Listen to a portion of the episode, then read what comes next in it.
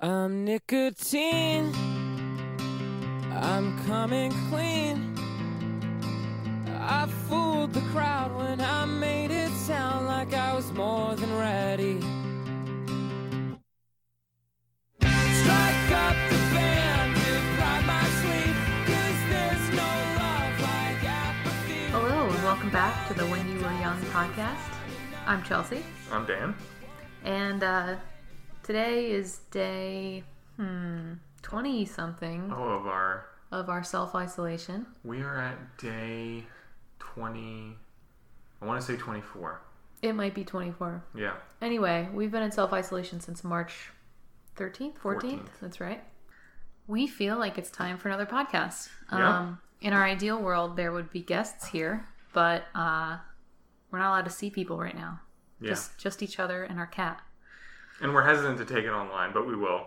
Yeah, we're learning um, how to make that sound best and how to get guests on the podcasts in a you know in a way that we're happy with. But for Yeah. now, uh, we have a lot to talk about on a different subject that we think you know you, the viewer, reader, listener, There you go.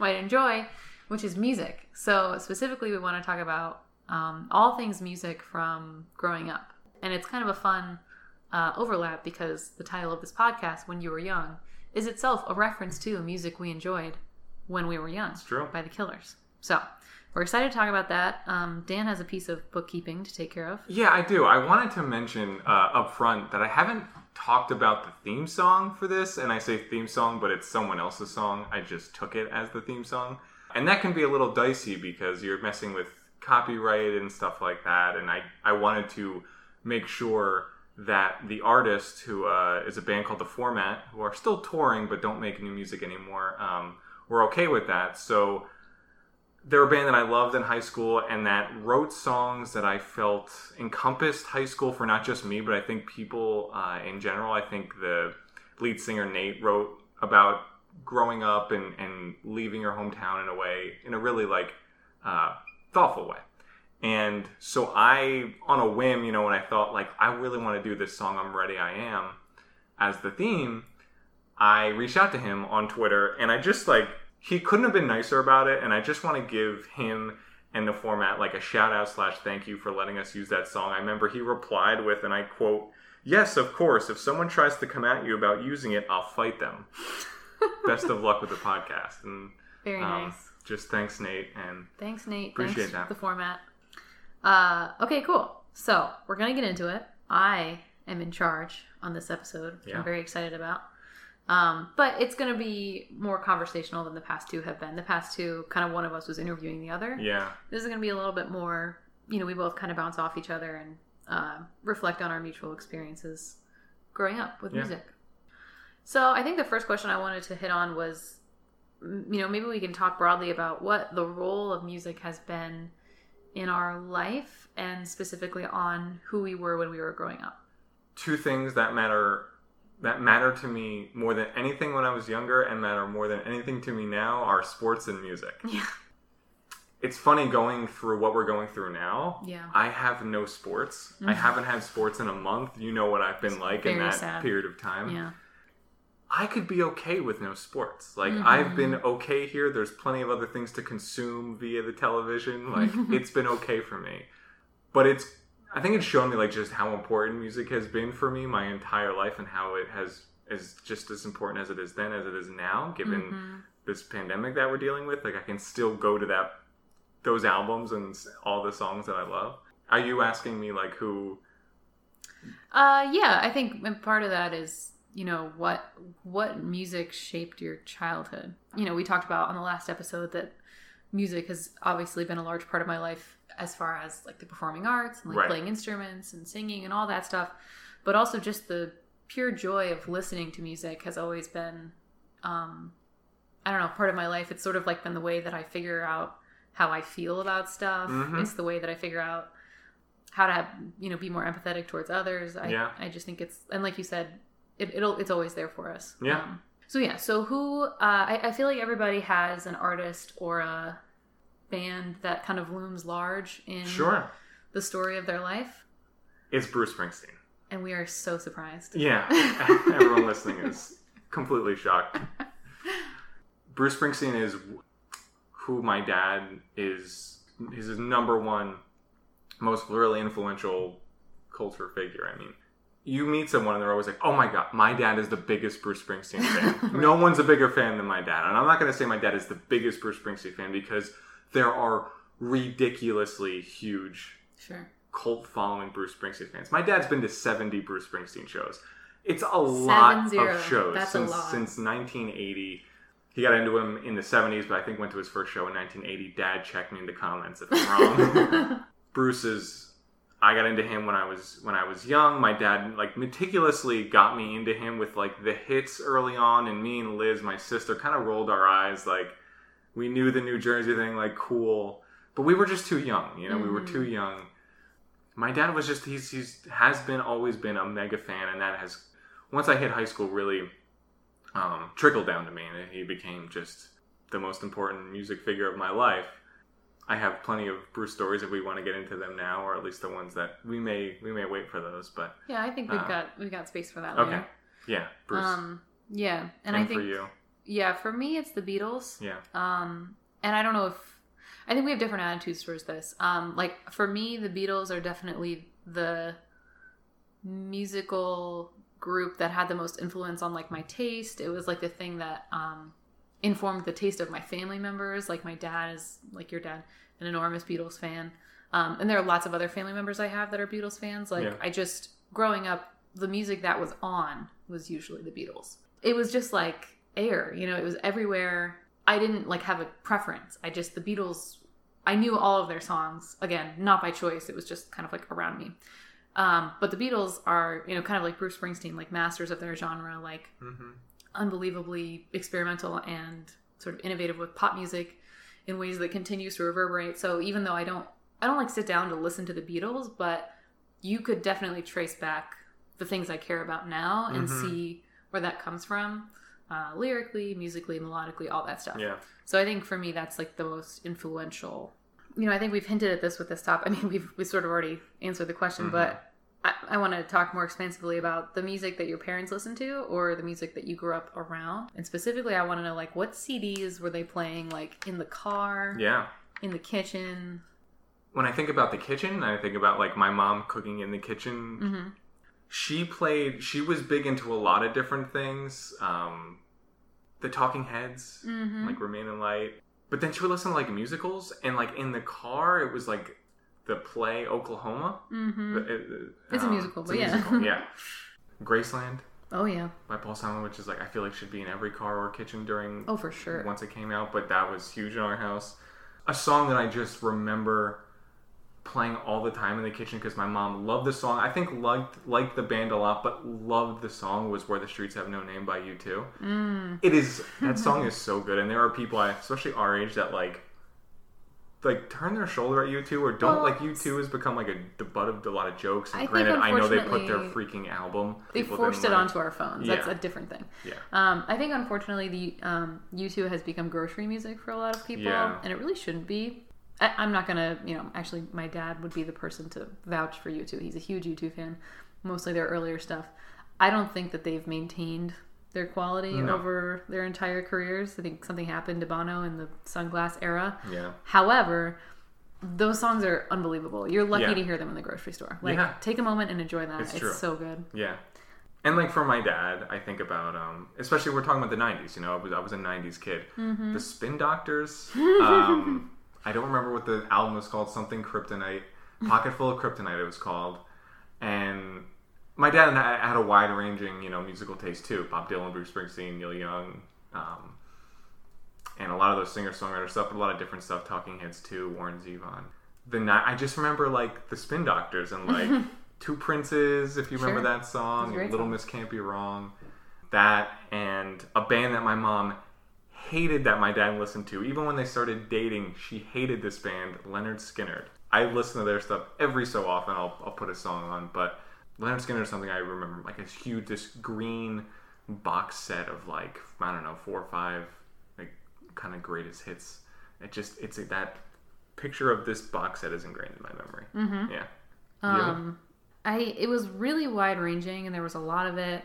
you know, my parents were divorced, so for a time their music tastes were the same, and then they kind of diverged. So they both were really into new wave music, so like The Cure, Depeche Mode, The Smiths, that kind of thing. So I, I listened to a lot of that stuff growing up, a lot of The Smiths. I think that's also very informative of my tastes in general. But yeah, I remember my mom had a pretty, you know, she liked a lot of things. She liked hip hop, she liked, um, you know, pop, she liked singer songwriter type stuff. She had varied interests. But I have, you know, Graceland was big, definitely. I remember listening to Graceland a lot in the car with my mom. I remember listening to this one Billy Joel album that came out when I was a kid, uh, River of Dreams Yeah.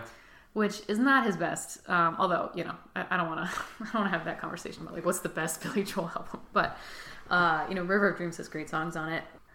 Uh, Morrissey, The Smiths, I mentioned that already. But Fiona Apple, I remember listening to with my mom. My mom loved Ben Folds. She still does. Uh, and then you know, my dad it was just it was all over the place. I shared that he was in like rock bands and stuff, so there was just a lot of rock music. Yeah. Um, that frankly I wasn't all that wild about. Yeah. But I remember listening to the Black Crowes. That song is called She talks to angels. that one, and then the other one. um, keep Hard to. Handle. Hard to handle. Yeah, yeah, yeah. Great song. Blues Traveler. Oh, my dad was big into Blues Traveler. This is the 90s we're talking about. I forgot. Oh yeah, Blues yeah. Traveler I'm talking about like my huge. dad's pickup truck. Yeah, for sure. Yeah. Um, and then this one CD that my dad had in his pickup truck that we both became obsessed with. That is not that good. It's the soundtrack to the film Grosse Pointe Blank, starring John Cusack and. Minnie Driver. Seen that movie, yeah. It has a fabulous soundtrack. If you haven't had the pleasure, please check it out. Just a few of the things I remember. You know. Mhm. because I think you know we'll talk about this too. I think there's like a definitive break between when it's your parents' music that you have no choice but to listen to, Right. and maybe you enjoy Right. it, and then it becomes your music at Yeah. some point. You Yeah. take kind of this uh, this turn. Mhm. So I guess in that regard, what was the first album that you remember having as a kid? my first ever album i'll never forget this my dad coming through the door after work and he has two cassettes in his hand one for my sister and one for me my sister gets spice girls i believe their debut album spice world which everybody had Great album. and he gave me chumbawamba's tub thumper i was Isn't that Tub Thumping? that's the song Oh my God! really? yeah the album is tub thumper I learned something today. I was obsessed with that song. Not just because it name drops me. It says Danny Boy, and like right. I was called Danny my entire life from my family. It has this very classic uh, cover. It's this neon green with like this baby and the big like these big It's teeth. a really horrendous. yeah, cover. it's not, but it's like classic. You know, Yeah, it's yeah. Chumbawambas. Not their debut because they're actually a really successful. I believe they're from Ireland. They're like, if Yeah. you look at them, they have a huge discography. They just hit it big with that album. Huh, interesting. What about you? the first you know album that was mine was also a cassette i had only like a year or two of cassette and then cds kind of took over and it's sort of a similar story actually my stepmom jill uh, had been at a well, i don't know it must have been like a summer like festival or something and she had been in like a contest or something that the radio station had been doing 98 pxy the number one hit music station uh, In Rochester? yeah. and uh, anyway, she like won this like raffle or contest or something, and the, the prize was a cassette of NSYNC's debut album. And I remember exactly where I was. I was in front of my grandparents' house, and she was like, "Oh, I won this. I thought you might want to have it." And Uh, I yeah. had just been. I, I felt like I had been handed the holy grail. I was just like, "Oh my god, you don't know how valuable this Mm-hmm. is. This is so important." Uh, and I wore that thing out. Like Yeah. I can tell you what's on each side of the. Actually, don't don't call me on Don't that. quiz you. Um, but I can tell you a few things. That it was on both sides. self-titled, right? I believe so. Yeah, I think yeah. think Had that was. kind of like those Bluish. black and white uh, photos on the cover with like the blue and Yeah, orange text. And how how did you listen to cassettes? I don't remember. I must have had like a little like Walkman. Did you have one of those? I didn't have a cassette Walkman. I had a CD uh, cassette player in my bedroom. It was oh, it started with an A. Uh, I don't remember the boombox brand, and I wish I did. But it was a boombox. It was a boombox. It was Okay. 100% you plugged it in, and it had a cassette and a CD player. Impressive. And and I played it on that, and that's where I would record radio shows and you know replay you know the Mm-hmm. I hit recorded radio nine shows at nine too. or whatever. Yeah. Yeah. We also had nine at nine. Yeah. Okay. Um. Okay, so you had a boombox. Yeah. Uh, boomboxes were huge. I had a boombox, and it was my prized possession. Yeah. It was like neon green. It was one of those that had like kind Wow. of plastic components that were like see through. Yeah. Yes. You know oh, I'm I do. I do. Those were sought after. I didn't have one of those. I had one of those. So love the boomboxes. So what about radio stations? I mentioned 98PXY. Mm-hmm. We had that one, and then we had um, 106.7, Okay. and those were the competing hit stations. Okay. Um, but if you were me in the 90s, you would have also checked out 100.5. These were all these were all Rochester based. Uh huh. Okay, because I know it's a big enough city, but I just didn't know how big it would be to have enough Well, radio we got stations. lots. We got Yeah. W WBEE 98.3, Okay. uh, 93.3, which was like something ridiculous. It was like the random station. There's 90.5 W WBER. My mom's gonna be mad at me for saying it wrong.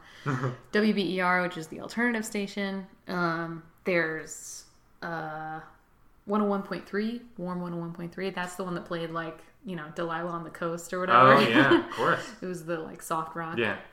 But yeah, I mean, we were, you know, as far as I was concerned, we were in New York City. We had like all different, Right. lots of offerings. Well, I was basically in you New York City, were, yeah. and we had the cream of the crop, Z100, which was the, I mean, the top radio station, probably in the country at that point. But we had it, you know, as a regional station, which was the top pop songs of the time. Mm-hmm. Z100 was huge. They had Jingle Ball every year, which was like their their Christmas, their holiday concert series. They had different shows. I mean, they had a huge listenership. I'm positive of that. Then there was PLJ 95.5. These are all still there, but um, PLJ was kind of like the alternative rock kind of pop. It's where you would hear what I consider to be the most overplayed song of the 90s. Ooh, we haven't talked about this. Smooth. Oh my Rob god, Thomas and- my dad loved that Santana album. Okay, if I never hear that song again for I know, the rest of my life. but the rest of the album is okay. It's it's like a Santana Yeah. album. It was Yeah. just like him featuring Yeah. Rob Thomas. But I do remember that every time we were listening it to the car, I always skipped to the Santana song. That and the uh, Michelle Branch one. That's a Oh, different wow, album though. yeah, so PLJ would play stuff like that. Got know? it. Yeah. And then there was Hot 97, 97.1. These are all, again, still huge radio stations in New York. That was the top rap station. 92.3 was K Rock, RIP, not a, not a, Sad. not a hard, it was a harder rock station. Okay. 104.3 classic rock as I got older. 106.7 was Light FM, which was like your Delilah. Mm-hmm. And, but yeah, I mean, Z100 is really, 10 That was it. 100.3 will forever be like the station that we all listen to. Mm-hmm. Yeah. Do you have any like specific radio memories?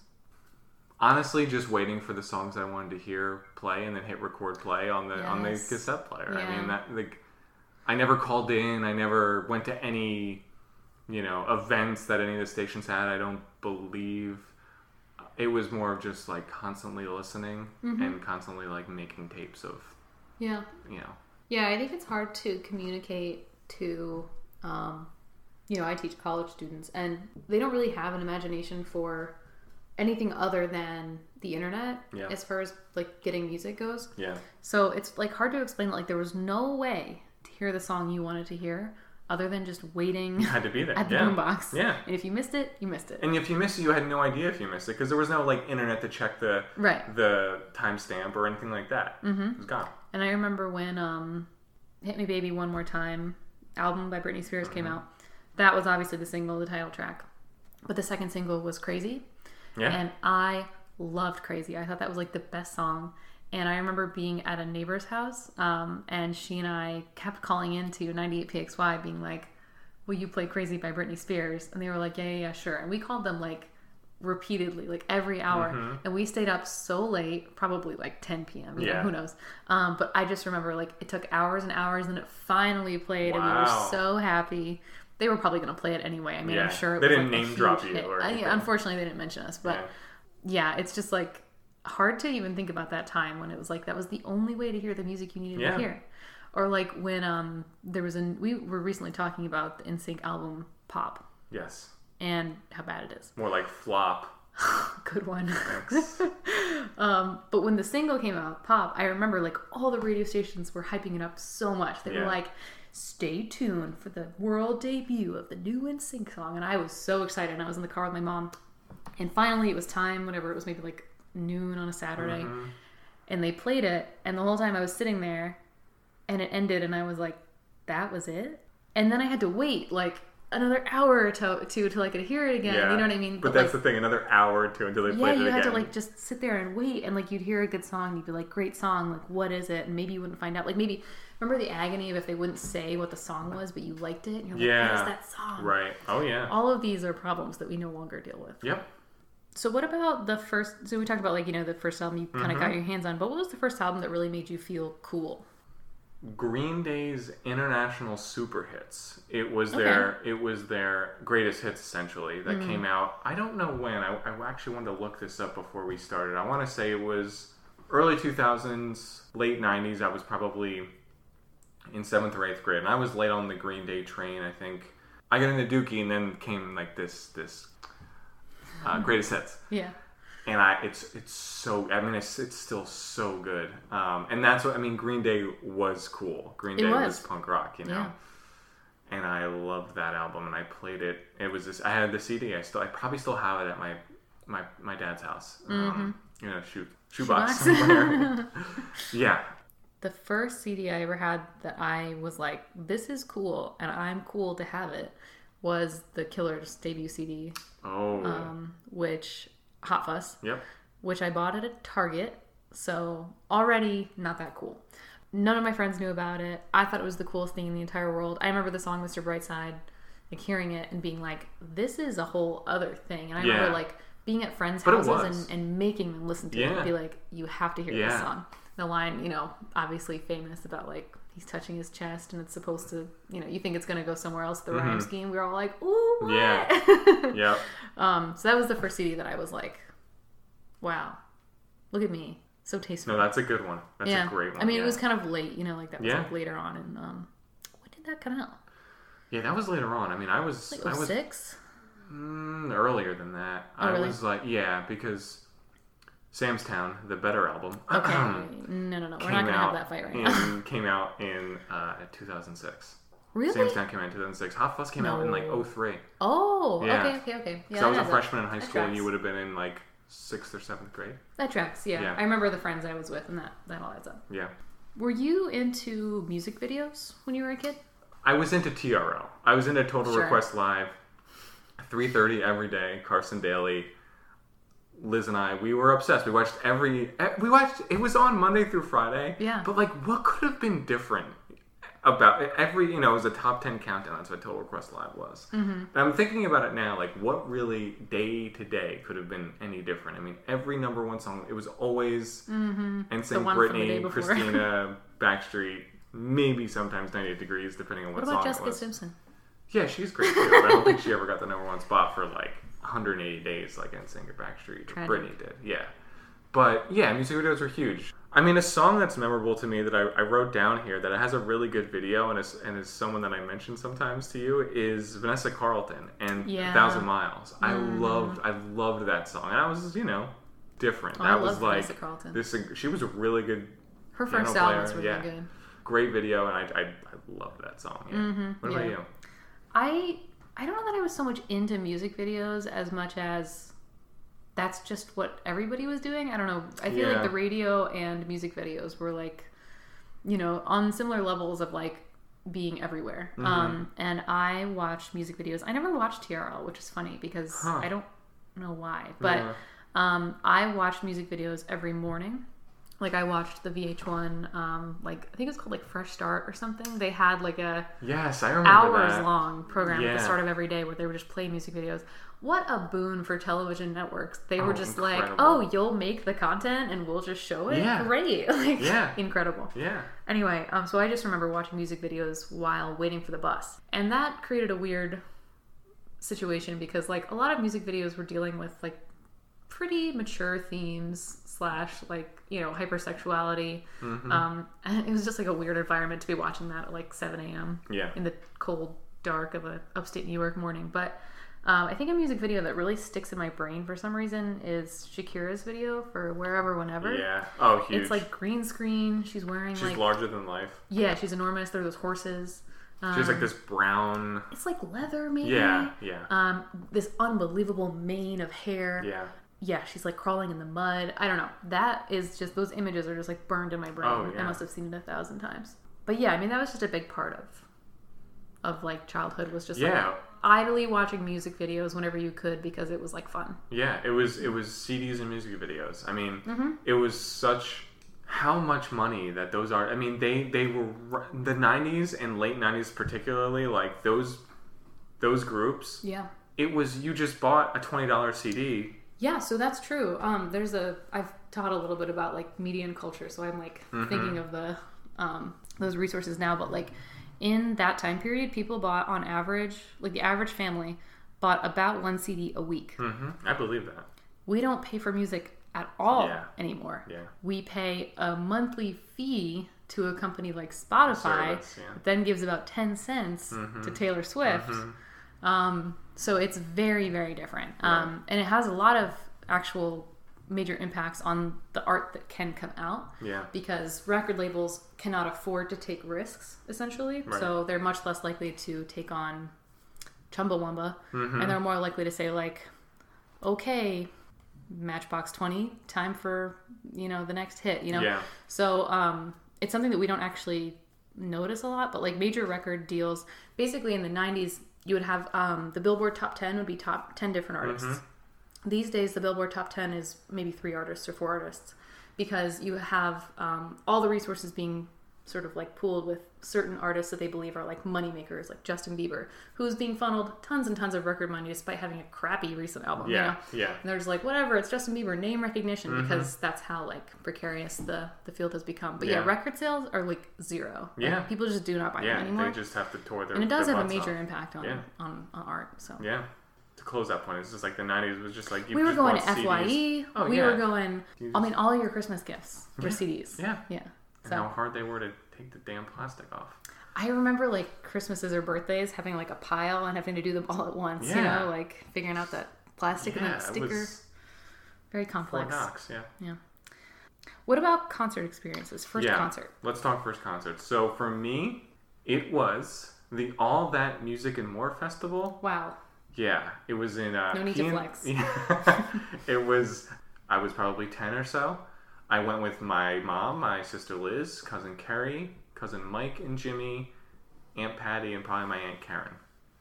And it was at the PNC Bank Art Center, which is still the PNC Bank Art Center in uh, down by the Jersey Shore. I think Holmdel is the town. Mm-hmm. They still have like it's where like Dave Matthews goes. Where like it's Mm. like it's a amphitheater. The headliner was 98 degrees. Wow. This is my first concert. Like, That's great. 98 degrees. It was Tatiana Ali. Does that name ring a bell? Yeah, wasn't she on Fresh Prince of Bel Air? Oh, was she? She was, right? Yeah, she plays um Wow, she's the ringing, sister. She's Gosh, ringing more of a bell to you than me. 3LW was there. I loved 3LW. Great. I had their CD. I loved it so much. Sorry. Yeah. I don't remember who else was on that bill. I want to say maybe Maya, but I might be. Uh, I might not be right about that. Mm-hmm. But then interspersed was like Kenan and Kel. I mean, it was it was there was skits so going cool. on. It was really cool, and it was an amphitheater, so it was like a summer lawn event. It was great. You? What about you? It's hard to say. So because my mom worked for an orchestra for a lot of my childhood, if there were big guests, like well, I mean, first of all, I was at the orchestra like every weekend, so um, that doesn't really count. It's not exactly what we're talking Yeah. about. Um, but for example, one of the guests they had when I was when I was a kid was James Taylor. I just realized I have a James Taylor story, which is my mom took me to see James Taylor with the Rochester Philharmonic Orchestra. And uh, because she worked for the orchestra, we were able to go to like a meet and greet afterwards, like a reception, where he um, basically allowed people to like wait in a line to meet him, shake his hand. Yeah. And um, I, I should have asked my mom before I did this. She can correct me. I feel like I couldn't have been older than like eight, nine, ten, something like that. We waited in line so that I could meet James Taylor. And um, when we got up to meet him, he like got down on one knee and he stuck out a hand and he said, "Hi, I'm James Taylor." And apparently, I stuck out my he- hand and I said, "Hi, I'm Chelsea Wall." Nice. like you better remember As me if too. like there was only two Chelseas in the whole There was world a and I mutual was meeting, you know? Yeah. Yeah. yeah. Like we're on the same page Yeah. here. Yeah. Um. Anyway, uh, but I think that like the first time I remember being like at a concert was I don't know the Wallflowers. Remember the oh Wallflowers? yeah. Um, bless you. Our cat just sneezed. um, uh, yeah, that's Jakob Dylan's band. I don't think Yeah. it is anymore. I don't think they're I don't know if they still exist. But I think the first, but that didn't feel like that was something that like the adults that I was, you know, my family members were going to, and they Yeah. took me to Yeah. because like they had nothing to do with me. Right. But I think the first concert that I went to that was like, I am going to a concert that I want to go to, was a Fall Out Boy concert Mm. In the ninth, tenth grade. Um, my dad took me and my friend Kristen Rab to see Fall Out Boy, Cute is What We Aim For, and Gym Class Heroes Nice. at the Blue Cross Arena. Geneva, New York zone. That's right. Uh, that was like something like Where the Wild Things Are tour. Oh boy. Uh, yeah, it was wild. My dad was just like stunned into silence the entire time. Yep. Yeah. What about school dances? School dances. Yeah, I went to them. But I, when I think about like grade school dances, and I think about like, the, are we talking about like the songs that define those, or Yeah, the yeah. things I'm that curious, you like what songs came on, drove everybody to the dance floor. Yeah. What's My Age Again by Blink 182 when dun, dun, dun, dun, dun, dun, dun, it, I am transported back to the Wanty School Gymnasium or the Haskell School Gymnasium. And like truly I just hear all of us pre puberty just screaming and running to like jump up and down during that entire song. I wasn't really like asking girls to dance, Mm-hmm. but a song that I remember was like the slow dance song was K-Ci and JoJo's All My Life Oh, nice. great little piano intro. Sure. And like I remember the slow songs. I don't want to miss a thing by Aerosmith. Yeah. But also like All Star by Smash Mouth. Oh yeah. That song was everywhere. Mm-hmm. Definitely at school dances. And a huge, huge song, Nookie, Limp Bizkit. Yeah. Yeah. Massive. That was a song that parents hated. Yeah, because it was mainstream. Because Yeah. it wasn't. It was. It was hard rock. Right. But somehow that they they walked the line of being into the Mm-hmm. mainstream, and like kids that were listening to pop music like me or whatever were like, and they had, they they were on TRL. They were like next to NSYNC, so that made them accessible. Mm-hmm. It's funny because you and I were only you're three years older than Three me. years older. Yeah. So like we're just slightly off of each other's. Yeah. Like we have similar. Like you were too young for. I was too young for Limp Bizkit. But I wasn't too young for Blink One Eighty Two. Yeah, yeah. Um, but I will say I was under the age like when Stephen and Lauren went to see Blink 182 on Laguna Beach. Wow. I was too young to have been going to a Blink 182 concert. We need to dedicate an entire episode Oh, to just I think that's a great Beach. idea. Keep going. um, but Yeah. I think like the songs we also had like school dances that you went to just because there was nothing else going on. Mm-hmm. Um, in middle school they were called fun nights because it wasn't Oh. just you know music. There was also like a movie showing in the Okay, auditorium. we had those too, but those were separate. Yeah. Oh, okay. Um, so yeah, so we went to those like just just to hang, and the songs that I remember being really big. I mean, Cotton Eye Joe by Rednex, R E D N E X. Is that right? Yes, was huge. I mean, Cotton Oh, Eye for Joe came on, and, and like whatever conversation you were having, you'd be like, "I'm sorry, I have to go." Like it's, I- I- I'm I know contractually obligated. I got to go do the dance. I know the dance right now. Yeah. Yeah, we could do it right Yeah. now. I don't think it would translate. no, but- probably not great. so that uh, later years, like in the high school years, the song that just I I, I hear it when I think of those dances is "Get Low" by. Wow. Okay. I think of "Get Low" coming on, and that was like my cue to leave the dance floor because I thought, you know, when I was in high school, grinding was like in vogue, and I thought it was so disgusting. Oh, yeah, so yeah. I was always like holier than thou on the side of the dance floor, like ugh, so Yeah. gross. Um, there Rough. was weren't a lot of slow dances in my Oh, okay. high school experience, but one was "Don't Want to Miss a Thing" by Aerosmith. Yeah, that was my prom that was song. huge. I'm Oh, sad to say. Um. Okay. What about like local bands or like shows that you went to in your town? So the biggest band when I was around like the turn of high school was a band called Four Times Daily. Okay. Four Times Daily was a was I was about to say huge was a was a noteworthy pop punk band from Haskell, Okay. and that went to Lakeland where I went to high school. They were friends with my sister's kind of crew. Sure. Uh, Liz is two years older than me, so she was a junior. I was a freshman when this band was really big. But like four times daily, like we had to get our hands on like the four times daily like CDs, and I, I can name everyone in that band. So Steve Elliott was on vocals. Swear to God, Mike Ponsica was on lead guitar. Chris O'Hanlon, still making music, is uh, was on bass guitar. Matt Barreria was on rhythm guitar, And Billy Kipoff was on drums. Billy Kipoff, we know because he Oh, Amanda's is husband? married to Amanda. Oh yeah, my my, sister's best friend. uh, one of my sister's best friends. Yeah, Billy was on the drums of that band.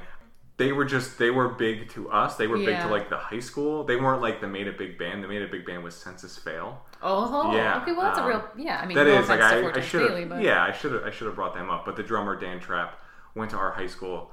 We thought they were fairly big. I actually never really listened to a lot of Senses Fail stuff, Yeah. but uh, knew his brother a little bit, Brian. And Dan, yeah, would just go off to tour, and then we went. We realized, like, holy shit, this band is big. When we went down to like the Seaside Heights Boardwalk and saw other people that, like, you know, just that's an hour and a half south of us, and we saw Senses Fail shirts. We're like, oh my god, like they're bigger than we thought. Mm-hmm. yeah, I heard of Senses Fail. Mhm. Yeah, so You locally? Well, you know, as we talked about, I was from a, a little idyllic town on the Erie Canal, so it wasn't exactly like a scene to speak of. But there are a few bands from high school I want to talk about, uh, and they're all sort of related. One, I can't believe I'm going to talk about this. Uh, the Skeptics, um, which was a band made up of like four like upperclassmen, and by Mm. upperclassmen I mean like they were seniors and I was a sophomore, you know, so like they were so cool.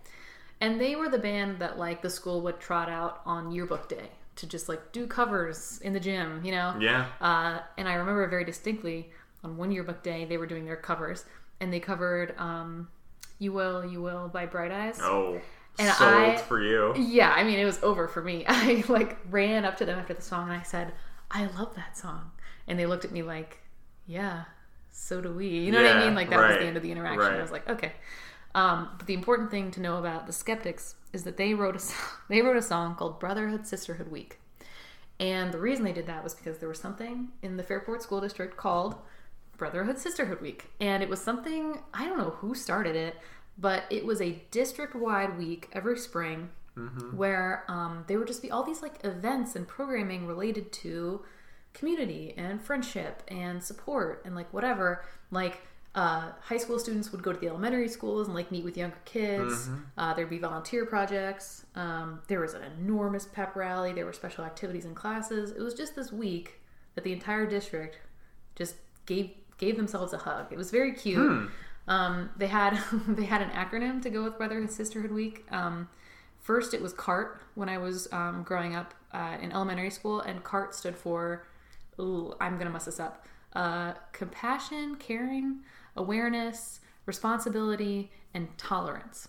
But then they changed it to care, and they changed uh, the T to an E. Went from tolerance to uh, like a word. No, a word that means more like it's nicer than tolerance because tolerance implies like we tolerate you. Embrace. That's what Ah. it was. Embrace.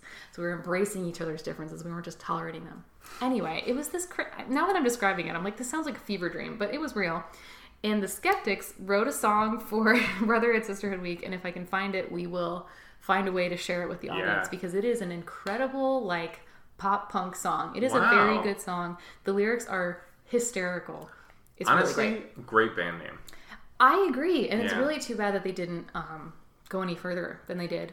So there, there was that, the Skeptics, and then in when I was a senior, uh, there was a band, a metal band called A Deeper Shade of Blue. Ooh. Yeah, and they covered the Brotherhood Sisterhood Week song when they were seniors a to carry on. pollination Yeah, carry on the tradition. in the scene. but they had a metal cover of it. oh, yeah, I'm So we out. were all in the pep rally, and they're like, "Brotherhood, da na na, sisterhood," and we were like, "Oh my god!" it was really intense. Yeah, So that's kind of like the extent of like the influential bands. Um, but I was also in a band briefly in high school that had a small following of my friends. Um, I had a band with my friend Michael. We were called It's Bear Season. yep. And I'll just give you one little tidbit from our illustrious career. We did a like a open mic night at the Teen Center, the Lions Den in Fairport. in the village. We did three songs. Uh, Mike was on keyboard, and I was on guitar, and I had a tambourine under one of my feet. Acoustic. Uh, no, I, I had a little amp, Oh, you did? Yeah. Nice. um, and I sang.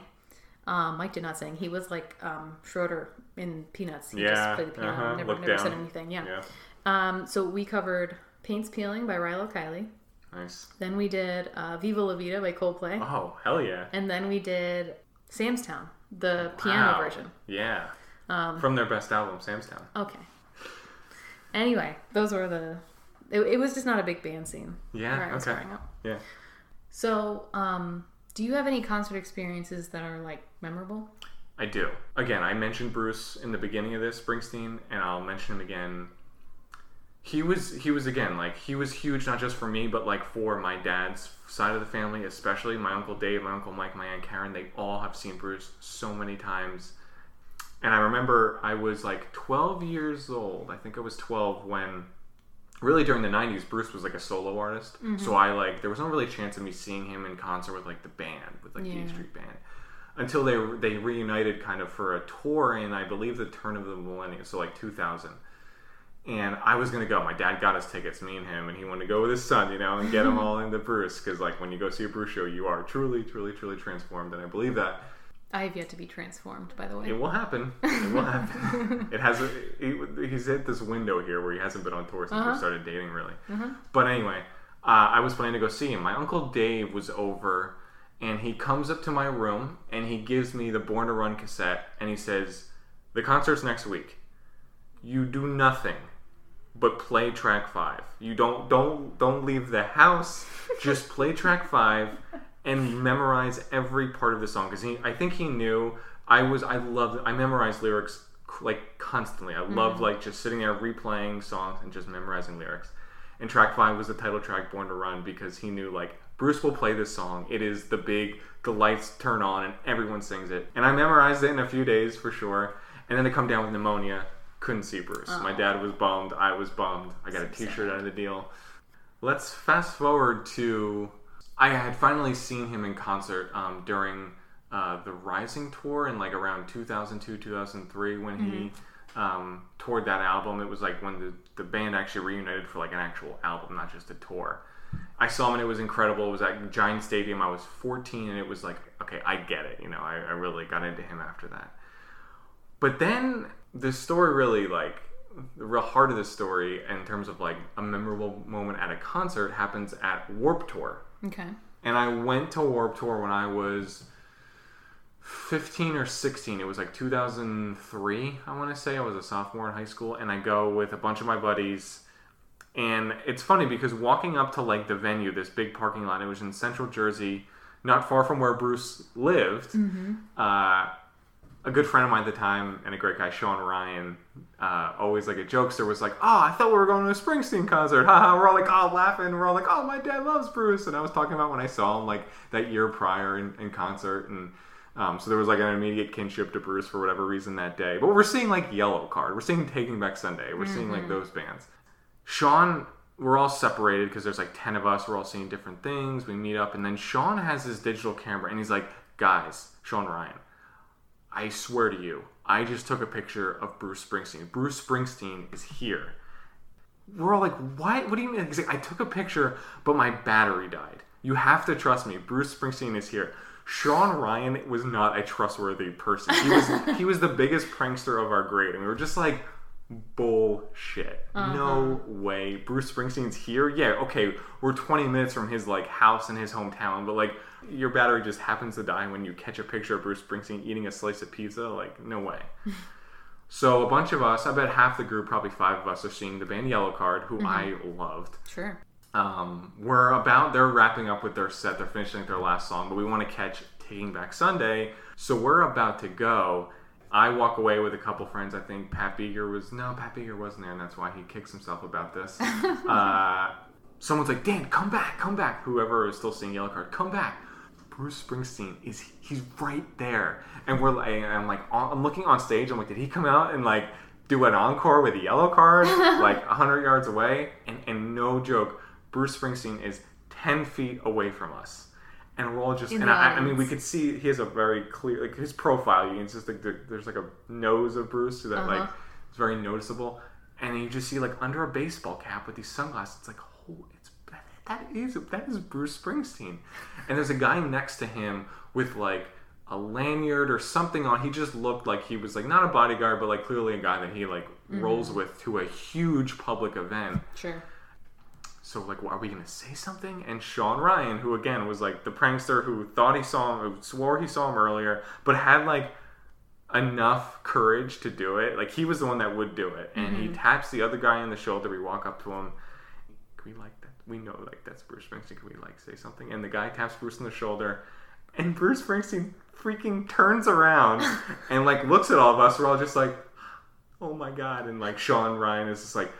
You know, we were we love you. We're raised on your music. Our parents are really big fans. We just like wanted to say hello. And he shakes shakes all of our hands. They, you know, they say don't meet your heroes. Like for me, like he takes a couple pictures with us on like a first generation camera phone, and it's god awful. The most pixelated picture that I still have on my camera roll because we've all passed it around over the over the years. And Wow. like the joke is that like I called my dad right after, and my friends were like, we could hear him screaming over the phone from Haskell, New Jersey. like my, he was beside himself. He could. I saw. I'm like, Dad, I just met Bruce Springsteen. Are you kidding me? And um, yeah, that's like the most memorable thing that ever happened to me at a concert. But it's because of like who was in the crowd. he was there, by the way, because his son, who was like two years younger than me, just wanted to see bands, and he's like, all right, let's go. So I think we need to talk about the digital era of music that arrived probably when I was, you know, f- fully probably when I was like uh, 13, 12. Yeah, Um, so my questions first, let's talk about devices. Um, Sure. And I really just desperately want to talk about my pink iPod Nano, Mm-hmm. which was. Did they call them nanos at that time? it depends. I mean, Nanos were the ones that only carried a thousand songs. Yeah, it was. Yeah. Yeah. So they had iPod Nanos, and the first time they did those, I think they did them in a few colors. One of them was pink. Mm-hmm. I just had to have it. Like it was just like the only thing I thought of day in day out. So uh, my mom bought me an iPod Nano. I want to say it was for Christmas. Maybe it was for my birthday. Unclear. And it was just the best thing I'd ever owned. Yeah. It had the, um, you know, the black and white screen. Like there was no light, there was no backlight. So like if you were in the dark, you couldn't see Yeah. anything on your iPod. Um, and it was just so freaking Oh, they were cool. incredible. It They were light as a feather. Yeah. It was tiny. Yeah. And that was the thing is my mom was like, "You're gonna lose that," and I was like, "No, I'm not." And sure enough, I left it on a bus once, um, but I got it back. Nice. Um, yeah, I just I love that thing so much. Um, after that, I had a Zune. Did you ever have a Zune? That vaguely sounds familiar, but I don't have any reference for So I think my Nano died. I'm certain it died.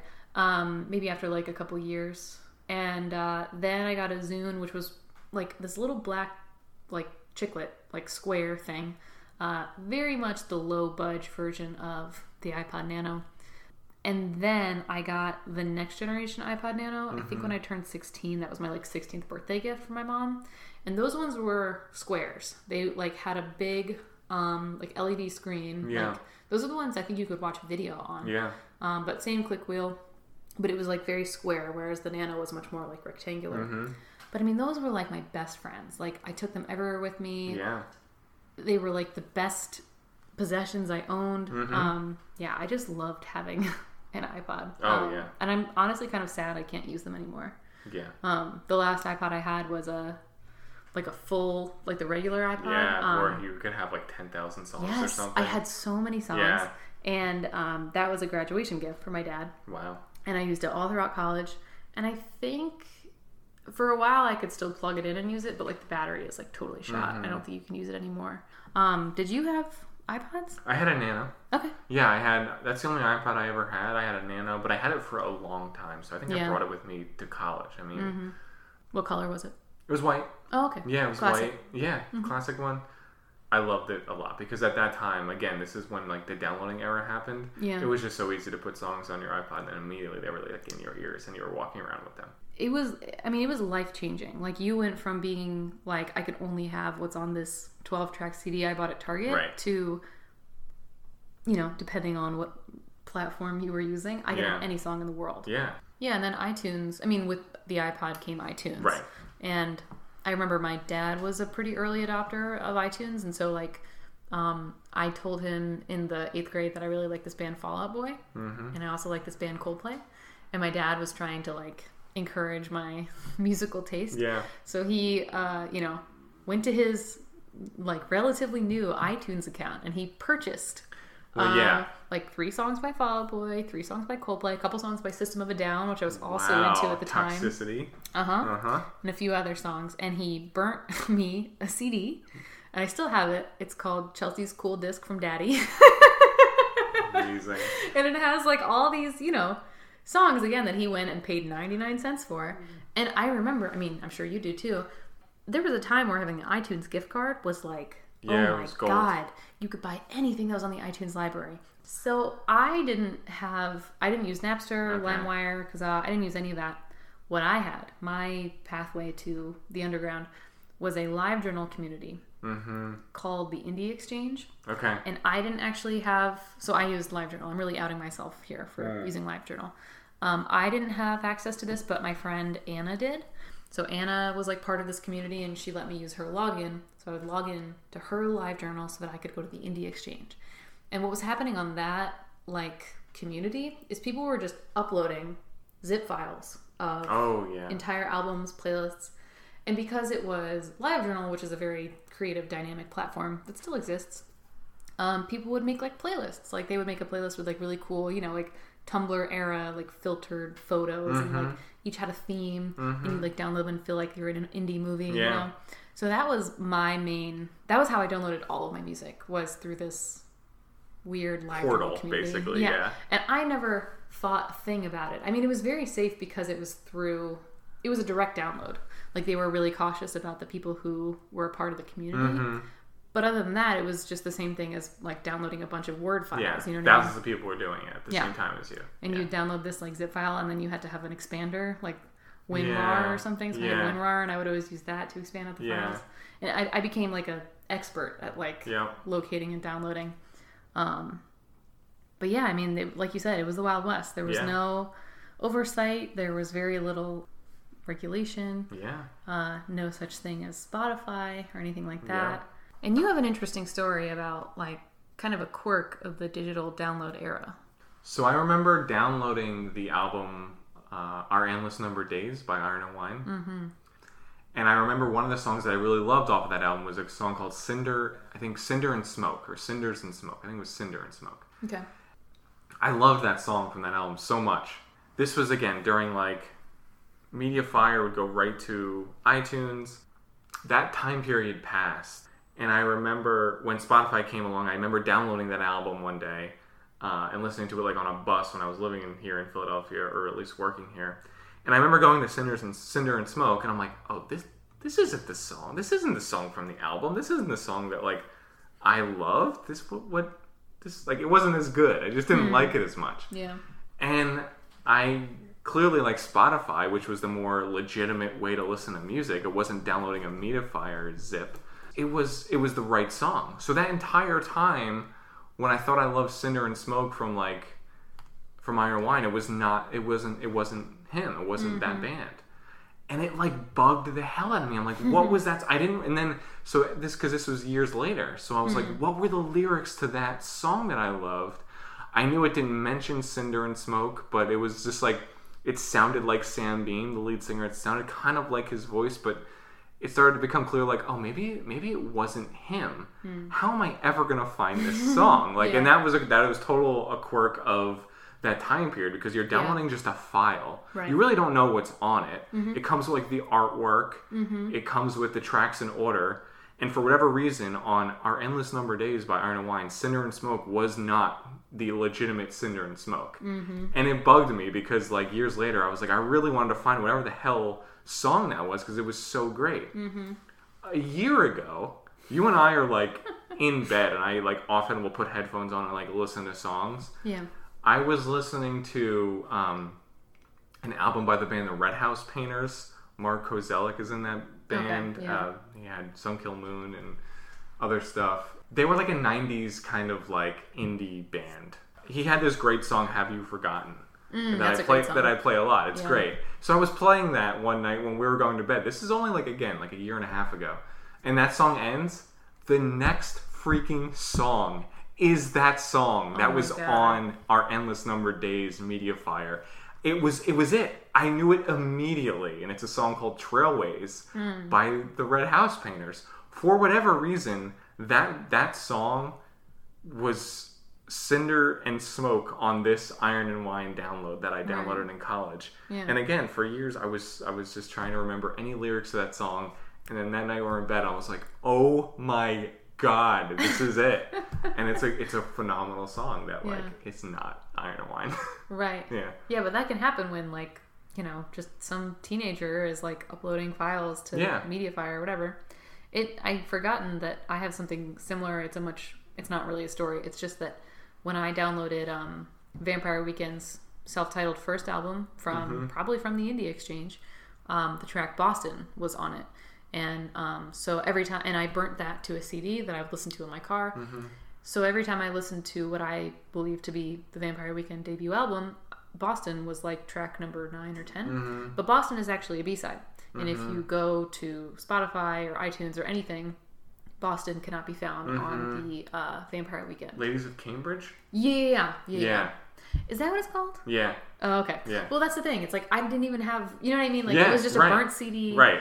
It's amazing how like that digital time period like will burn stuff in your memory that has no paper trail. Yeah. Like no one can, no one could solve that mystery for you. No one. You could have gone your entire life without ever. It's kind of like the again. reply all episode where it's like I don't I'm I didn't but I didn't know any lyrics. Yeah, you right. know You I, I had no idea where to start.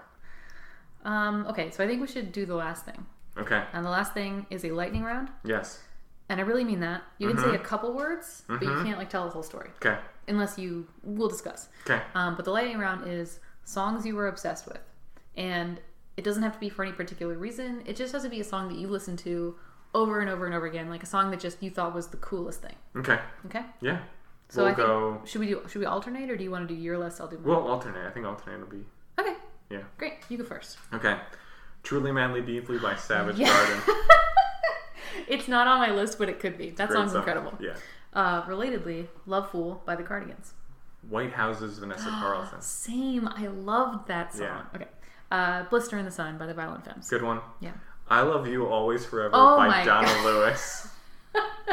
you are naming such good songs from my childhood. Yeah. Those are great. That just reminds me of like being in the car with my mom and my sister. That was like the ultimate 90s song. Incredible. Oh, yeah. If that came on, you were. Oh my god, it's so good. Like people type into YouTube, I Love You Always Forever by Donna Lewis. That song freaking slaps. The It's bridge perfect. is incredible. Yeah. Such a good song. Sugar We're Going Down by Fall Out Boy. Ooh, good one. Damn It by Blink 182. Very important song. Somewhere Only We Know by Keane. Oh wow. I love that song. Boy, does that sound like an iPod. All like, right, uh, all right. An iPod commercial. It was. What would you do, City High? Oh, yes. Yeah. Great song. Great song. Uh, Speed of Sound by Coldplay. Great song. Mm-hmm. Ride With Me by Nelly. It's a classic. Uh huh. It's a great song. Uh, Brothers on a Hotel Bed. Death Cab for Cutie. Whoa, okay. That was my like super super sad song for high school. This you know? is this is on point because I'm going to Greatest Romances of the 20th Century by Taking Back Sunday. okay. Yeah. See, I have no Taking Back Sunday education, so I don't. Okay. It means nothing to me. Yeah. Uh, Gold Digger by Kanye West. Oh, That was the song that you would use the headphone splitter on the bus to split your headphones with somebody else, so you could listen to it at the yeah. same time. It's a great one. Yeah. I would go. I'm going to go back. I'm not going chronological. Semi Charmed Life, Third Eye Blind. Mm-hmm. Definitely. Massive. Yeah. Um, another headphone headphone splitter song, "Alive with the Glory of Love" by Say Anything. Huge. Enormous. I mean, Say Anything, Alive with the Glory of Love, to me, is the most important song from my high school. okay. Period. I think Alive with the Glory of Love transcended like the screamo kids, the metal kids, the true. indie kids, the punk kids. That song and brought that band, together. that album, really, Yeah. just masterpiece. Okay. Uh, Always on Time, Ja Rule and a Ashanti. Yes, that was a great song. Thank you. Uh, Neighborhood Number One by Arcade Fire. Wow. Uh, this is so funny because I'm going backwards, and you're doing like I know, I'm, I'm moving on to high school, Yeah, you're like- and I'm dropping "Bawitdaba" by Kid Rock. Not exactly a great guy to uh, no, nowadays, but uh, at least you're honest. hmm Um, Waste of Paint by Bright Eyes. okay. Shoulder to the wheel saves the day. Okay. Uh, the Mixtape by Jack's Mannequin. Oh man, you could pick any song from that album. I almost did, but I had to pick one. You know. um, My Friends Over You by Newfound Glory. No reference, but Oh, sounds great. damn. Uh, Feel Good Inc. by the Gorillaz. We're gonna go back again a little bit. Ghetto Superstar Sure. by Yeah. I don't even know who. I think Mya was on that song, but I don't think it was her song. No, I don't think so. Um, Here in Your Arms by Hello Goodbye. Oh, I was gonna put a Hello Goodbye song. I didn't though. that one probably. Yeah. Uh, Crazy Gnarls Barkley. Oh, sure. But does that count as when you were young? That was high school. It was? Oh yeah, Okay. late high school. All right, all right. Yeah. Uh, Just Dance, Lady Gaga. Yeah. Don't overthink it. Oh, I was in I was in college. Yeah, yeah, yeah. Yeah. Since you've been gone, Kelly Clarkson. Yes. Uh, Misery Business, Paramore. Last but not least for me, on my list of maybe my top 20 greatest songs of all time, Ordinary People, John Legend. That was a great song. Yeah, That was a great album. really good. Uh, my last song, also one of my all-time favorites, Predatory Wasp of the Palisades by Sufjan Stevens. Ooh, nice. Yeah. Indie kid right there. It's a great song. It's a great It's song. a great It's a perfect song.